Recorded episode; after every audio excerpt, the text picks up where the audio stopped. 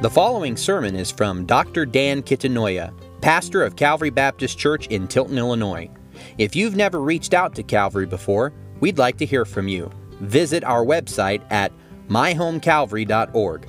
That's myhomecalvary.org. And now, here's Dr. Dan.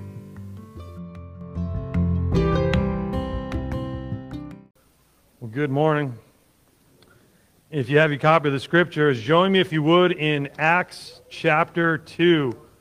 Acts chapter 2, we're going to begin with verse 21, but keep your, uh, keep your places there. We're going to look at, uh, we got a lot of ground to cover. The first two chapters of Acts is sort of difficult to decide where to break off one sermon and begin the next. So we have a lot to cover today. The other day, I, I had a conversation with someone who uh, they kind of shared with me that in their childhood experience at church, it seemed like the emphasis was always on the wrath and judgment of God. The wrath and judgment of God. And as I listened, I thought, you know, from what I've heard and know, and I can remember even as a kid and seeing the sort of the tail end of that approach to preaching, I said, well, there's some truth to that, but it seems like the pendulum has swung the other way and in many pulpits across the United States, anyway, the emphasis is always on the holiness, I'm sorry, the, the mercy, grace, and love of God. But the truth is, and I remember learning this, I, this came to me, I had a, an epiphany a long time ago when I was in sales and thinking about preaching the gospel. The epiphany I had was this I said, you know, when I was learning how to sell items, I would immediately jump to the discount that was available on the product I was selling without ever establishing why the client needed the product in the first place. Bob was over here shaking his head like, see, that's what you're doing wrong, son. And you're 100% correct. Uh, why am I saying this? When you and I don't understand the wrath and justice of God, we don't understand why the grace, love, and mercy of God are so spectacular. In our passage this morning, our verse that we're going to begin with, we see something like the balance held, the, the balance is held with the wrath of God, the justice of God, but also the mercy and grace of God. And it shows up in one verse. Let's read Acts chapter 2, verse 21. And it shall come to pass that everyone who calls upon the name of the Lord shall be saved. Let's pray. Father in heaven, we thank you for this time to spend together in the Word. I thank you for uh, this new song that you have inspired us to sing from the Scriptures. We, we pray for our worship service today that the Word of God would dwell richly in our hearts to both challenge us and encourage us. Help us to see you more vividly and understand how great your grace was to meet the needs of our sin. It's in Jesus' name we pray. Amen. Well, in our verse, two things you can easily miss it, but it's sort of hidden there in plain sight. For us to be saved requires the grace and mercy of God.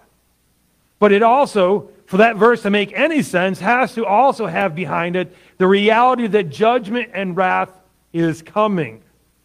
You can't need grace and mercy from God and salvation unless justice, judgment, and wrath are hot on your heels in our, the whole context of our passage, this verse was preached to people for whom, like us, justice was hot on our heels.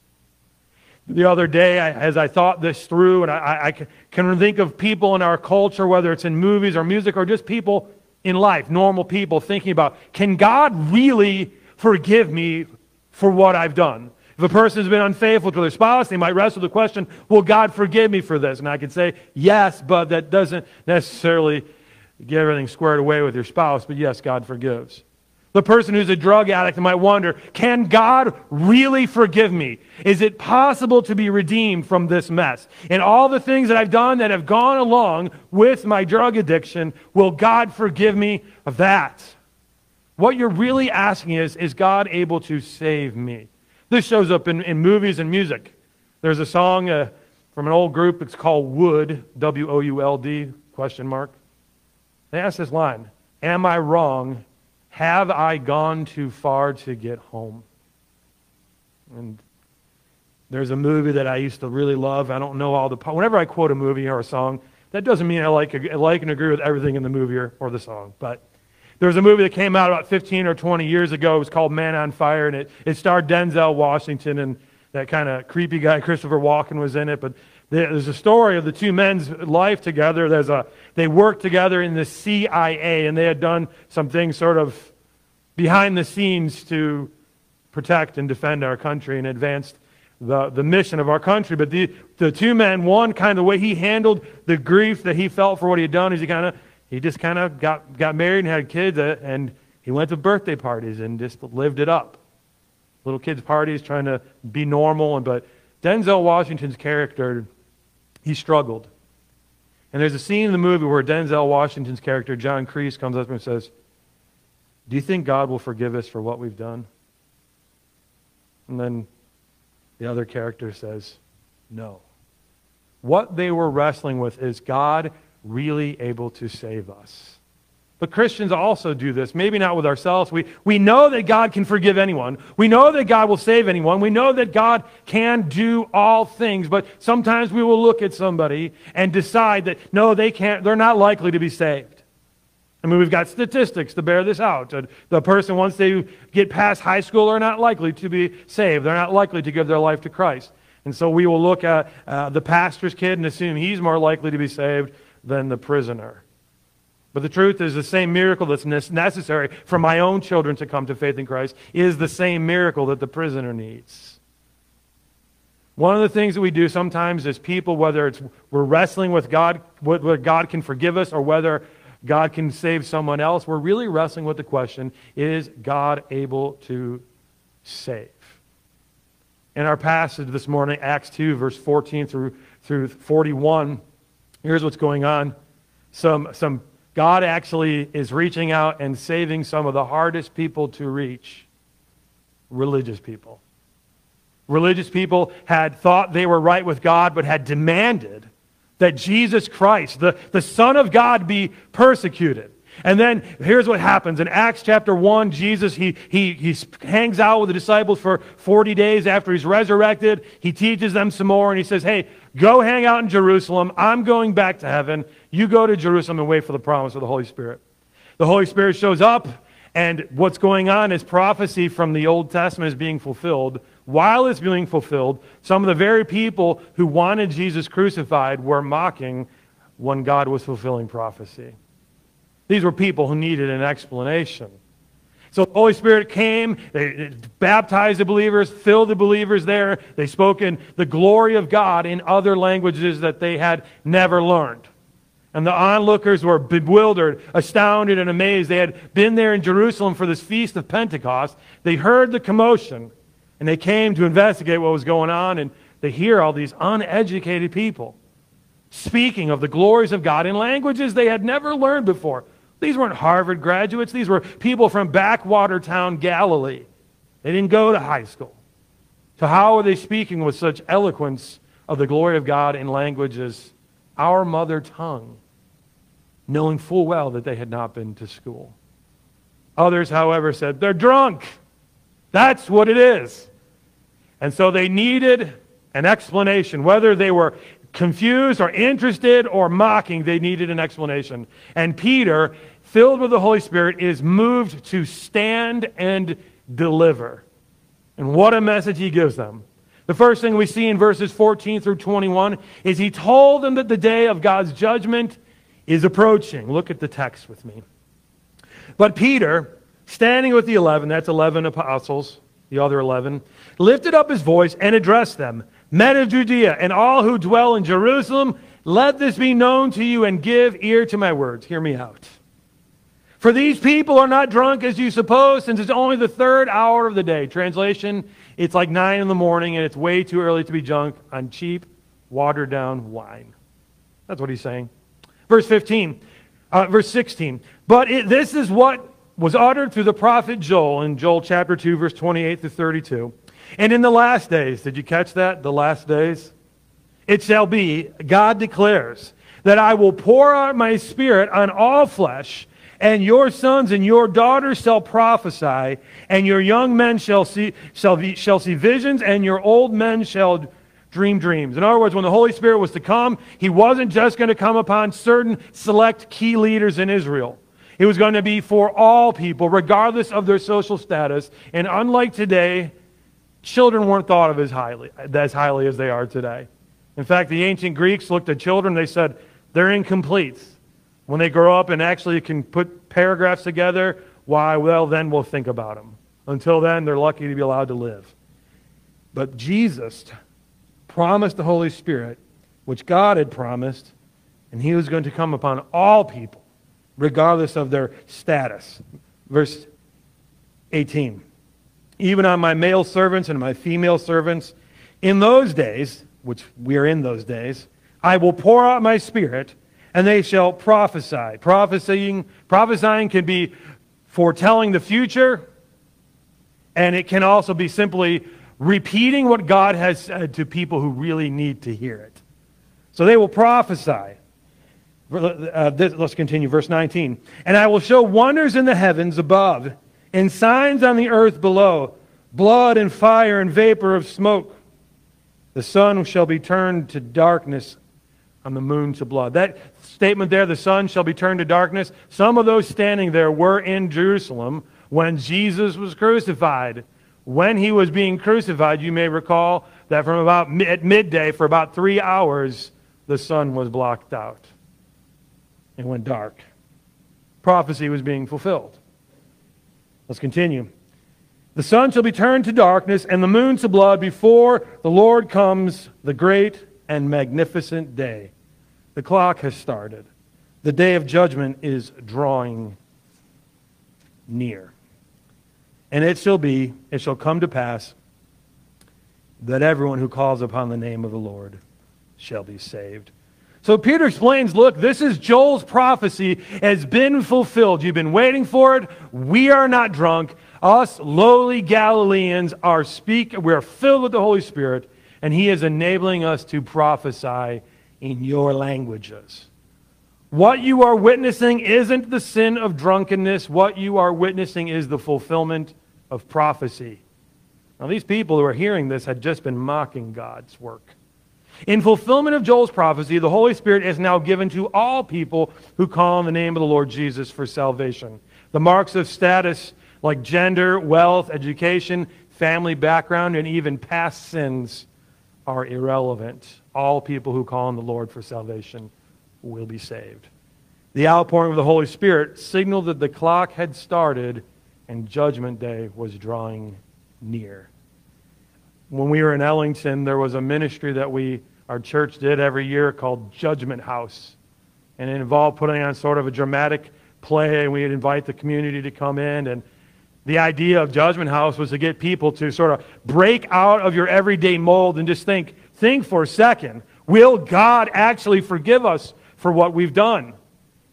Or better yet, to think about the fact that they need to be forgiven. Some Christians in the community were upset that we did this ministry, said we were scaring people into heaven. Can I just simply suggest to you that when Peter says things like, the day of the Lord is at hand, judgment day is coming, or as I put it, the clock has started. But when Jesus spoke about hell, he was warning people. Judgment day is coming. The day of judgment is approaching. Are you ready for the day of judgment? Will you be saved? You can be. Whoever calls on the name of the Lord will be saved. Many in the audience were in the crowd that shouted, Crucify him demanding that Jesus be put to death. It's not every day that you hear that you are responsible for the murder of the Son of God, the Messiah. They were accomplices in his unjust death. Could they be forgiven? Rejecting Jesus as Lord ensures that God's judgment remains upon you. Look at verse 22 and following. Men of Israel, Hear these words Jesus of Nazareth, a man attested to you by, the, by mighty works and wonders and signs that God did through him in your midst, as you yourselves know. These were people who were aware that he had raised Lazarus from the dead. In fact, that was the last straw. He raised a man from the dead. They were, some probably were aware that when Jesus was baptized by John, the Holy Spirit came down, descended upon him, and then a voice from heaven says, This is my beloved Son. I'm well pleased in him. And this is the very same man that they killed. They, some of them probably ate the, of the lunch, the little boy's lunch that Jesus multiplied into a, the ability to feed a multitude. He was attested by many signs from God as they knew. Verse 23 This Jesus, delivered up according to the definite plan and foreknowledge of God, you crucified and killed by the hands of lawless men. The Romans did your dirty work for you, but you too are as guilty as sin. But even in that, while you were responsible for this, and so were they, this was all part of God's plan. Jesus, you see, is the Lamb of God who was slain from the foundation of the world. His death on the cross to pay for sins was God's plan. Verse 24 God raised him up, loosing the pangs of death because it was not possible for him to be held by it. For David says concerning him, I saw the Lord before me for he is at my right hand that I may not be shaken. Therefore my heart was glad and my tongue rejoiced. My flesh also will dwell in hope, for you will not abandon my soul to Hades, or let your Holy One see corruption. You have made known to me the paths of life. You will make me full of gladness with your presence. Now, this he's quoting is the Psalm 16, which was written by David, and it's verses 8 through 11, 8 through 11 of that psalm. The ancient Jews interpreted this as being about King Messiah. This King Messiah was going to inherit the promise that God had made to David. He had promised him, You will always have a son sitting as this, one of your descendants will always sit on the throne. Thus, Jesus' reign is everlasting. Thus, he could not stay dead. Try as you might to destroy him, he rose from the dead in fulfillment of the prophecy. Verse 29 Brothers, I may say to you with confidence about the patriarch David that he both died and was buried, and his tomb is with us to this day. Being therefore a prophet, and knowing that God had sworn with an oath to him, that he would set one of his descendants on his throne, he foresaw and spoke about the resurrection of the Christ. That he was not abandoned to Hades, nor did his flesh see corruption. There's also a quote from Psalm 110. Verse 32 This Jesus God raised up, and of that we are all witnesses. Think about that. That is a statement. We are, we are staking our lives on this. We, you guys, with the help of the Romans, you killed him. We're standing with him because God raised him from the dead. Think about it. Judas Iscariot kills himself in grief. They're, then they, create, they replace him with Matthias. So they've got 12 apostles again. All of them died brutal deaths, except for, as far as we know, John the Baptist. Peter himself, who's preaching, he was arrested, and we know from church history that when he was killed for preaching Jesus, they crucified him. But because he didn't think he was worthy of the honor of dying in the same manner of Jesus, he requested that they crucify him upside down. And that is precisely what they did for him. And so these men are saying, We are all witnesses. They all gave their life for preaching this gospel of Jesus Christ. Verse 33. Being therefore exalted at the right hand of God, and having received from the Father the promise of the Holy Spirit, he has poured out this that you yourselves are seeing and hearing. Catch that. Jesus is the one who pours out the Holy Spirit. Verse 34. No, let's pause for a second there. Verse 33. What Jesus is credited as doing is something only God Himself can do. There are some who claim to be sort of Christians, and their churches preach that Jesus wasn't really God. To have the authority to pour out the Holy Spirit is something that only God can do. Verse 34 For David did not ascend into the heavens, but he himself says, The Lord said to my Lord, Sit at my right hand until I make your enemies your footstool. Let all the house of Israel therefore know for certain that God has made him both Lord and Christ, this Jesus whom you crucified. Lord is uh, it's it's not just a kind of a nice name you throw around. It means he's God, Adonai, Lord. Jesus had done miracles from God, proving that he was the Messiah, and yet you had a hand in ensuring that the Romans crucified him. Well, we get off the hook because we had nothing to do with that. Well, did we? For God so loved the world that he sent his only begotten Son, so that whosoever believes in him would not perish, but have everlasting life. The perishing is because of sin, and all have sinned and fall short of the glory of God. I might not have been holding a hammer, pounding nails into his hands, but I am guilty because my sins required him to die to redeem me. Peter tells him, Your wickedness, however, was part of God's sovereign plan of salvation. And Jesus' death and resurrection fulfills David's prophecy. In fact, there's about 300 prophecies about Jesus' birth, where he was born, what his parents were like, how he was to die, and a host of other things. And here's David speaking about Jesus. He didn't see corruption. Peter says David is dead and buried, but Christ has his descendant has been raised. And his psalm was a prophecy about the one who would inherit God's promise that one of his descendants would reign for eternity. This same Jesus ascended into heaven. He is both Lord and Christ. He has received the Holy Spirit who has been poured out on all who believe in Jesus. This is part of our redemption. The Holy Spirit gives us new life and empowers us to serve God and live for Him. And now Jesus is waiting for God the Father to put down all rebellion on earth. All rebellion will be put under Jesus' feet.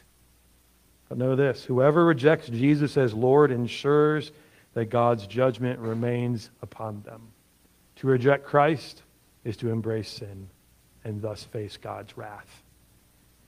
Many who heard Peter that day were guilty of rejecting Jesus because he claimed to be the Lord and Christ, and so they called for his resurrection. I'm sorry, his crucifixion. They wanted to know will God forgive us for what we've done? Look at verse 37 through 40. Peter tells them that salvation from God's judgment is only found in Jesus Christ. Now, when they heard this, they were all cut to the heart and said to Peter and the rest of the apostles, Brothers, what shall we do? They are guilty and they know it. And Peter said to them, Repent and be baptized. Every one of you, in the name of Jesus Christ, for the forgiveness of your sins, and you will receive the gift of the Holy Spirit, for the promise is for you and for your children and all who are far off everyone whom the Lord our God calls to himself. And with many other words, he bore witness and continued to exhort them, saying, Save yourselves from this crooked generation. They wanted to know, is there any hope for us? Can we be saved? And they were commanded to repent. That is to change your mind about Jesus. He wasn't just a carpenter. He wasn't a liar. He wasn't just a man. He was Christ, the Son of God, the Messiah. Whatever you use to think about Jesus, change your mind to align with God. Know that He is Lord in Christ and demonstrate your repentance by being baptized in Him for the forgiveness of sins.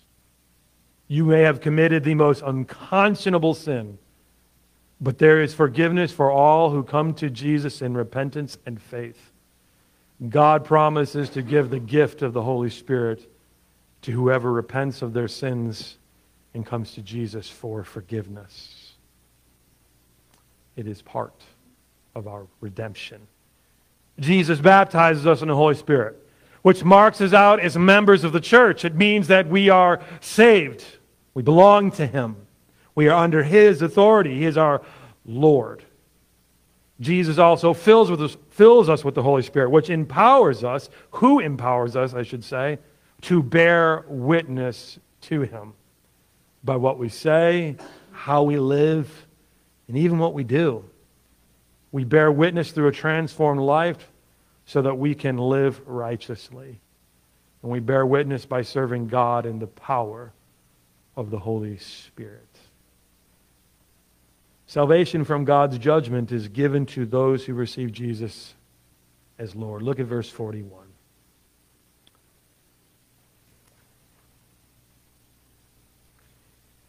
So those who received his word were baptized, and there were added that day about 3,000 souls. They heard that Jesus was Lord. They knew they were guilty of sin, and they were told, repent and be baptized. Change your mind. Instead of pursuing sin, repent, surrender to Jesus, and be baptized. Baptism in the name of the Lord Jesus means that you are surrendered to his authority. It means that you recognize that He is Lord and you willingly embrace that fact. Repentance begins or is possible because the Holy Spirit has moved in you, has convicted you of sin and your need for Jesus Christ. And so you turn from sins and turn to Him and call Him Lord. And then the right response is baptism. I've thought a lot about baptism over the last year or so, a lot more than I normally would have. And the thought has occurred to me that while some preach baptism and make it into a work by which we earn salvation, that is not correct. What is correct is to say that baptism naturally follows as part of repentance because God has been gracious to us. Grace is not opposed to effort, it is opposed to earning. If I'm getting baptized to earn salvation, I've misunderstood salvation. But if I'm being baptized because Christ has led me, the Holy Spirit has moved me to turn from sins, turn to Jesus in faith, and, and call him Lord, and then I'm baptized, why, then we are moving in grace. I thought a lot about this. There are some who speak of, well, if you get saved in a, bap- in a hospital bed and can't make it to church, why you didn't really get saved because you didn't get baptized. Might I suggest that when you're talking and thinking that way, you have made baptism a work that earns salvation? But for the rest of us in our climate controlled sanctuary, it's really not as hard as that. That, that's an effective dodge. And here's my point. Here's where I'm going with this. If you have made a profession of faith, why would you not be baptized? Because your Lord has commanded it. If he is Lord, surrender to him. Be baptized. It it's, doesn't save you, but it is certainly essential for obedience to your Lord. Salvation is available for everybody. So, what about you? Have you received the gospel of Jesus Christ? Have you been baptized? If not, I simply ask you do you really consider him the Lord? Baptism goes along with salvation. 3,000 people joined the church, not a official local congregation. They became part of the church in one day. From 120 to 3,120 ish, because he says about 3,000. When we see people surrendering their life to Christ, they are gloriously saved. He says in there, um, even those who are far off can be saved. Now, they might have been thinking geographically far off, but you know, you can be, well, a husband can be in the same car with his wife and be miles apart and you can sit in a church service and be miles apart from God. How do you know that? I did that. And many others do that. But you can still be saved. Repent and be baptized. This morning we're going to take Lord's Supper, and it is something that is only for believers. And perhaps normally you'd want to be baptized first. But this morning, if you have yet to call on Jesus for salvation, you can. Salvation is sort of simple to receive. A lot of times we give a really, sort of, in the church, we'll give you a really pretty, prettified, beautified, simple prayer, and there's not anything wrong with that. But I think it might be as simple as, oh God, I'm a sinner, have mercy on me. This morning, if you come to the place where you acknowledge that you sinner, you've broken God's rules, perhaps in ways that you don't even realize. No matter how small you think that sin is, it has driven you from God. And Judgment Day is coming. That's bad news, but the good news is Christ Jesus came. He lived a sinless life, died on a cross in your place and my place, and he rose again. Because that is so, the forgiveness of sins is available if you will turn from your sin and turn to Jesus in faith, calling him Lord. If you'd like to do that, I'm going to lead us in a simple prayer. You can take my words and repeat them to the Lord, but there's no magic in it. To be honest, the calling on the name of the Lord for salvation is kind of simple. If you'd like to join me in doing that, please do. Everyone bow their heads and close their eyes. Oh God, I confess that I'm a sinner. I've broken your rules, and I need your mercy. I'm turning from my sins and turning to Jesus in saving faith. Please save me, Lord. Please forgive me. Please give me the gift of the Holy Spirit. In Jesus' name I pray. Amen. Well, if you prayed that, God heard you. Whoever calls on the name of the Lord will be saved. You are saved. The next step naturally would be baptism. I would invite you to, to seek me out or one of the deacons or Pastor Rob and let him know that, or us know, that you'd like to follow the Lord in believer's baptism.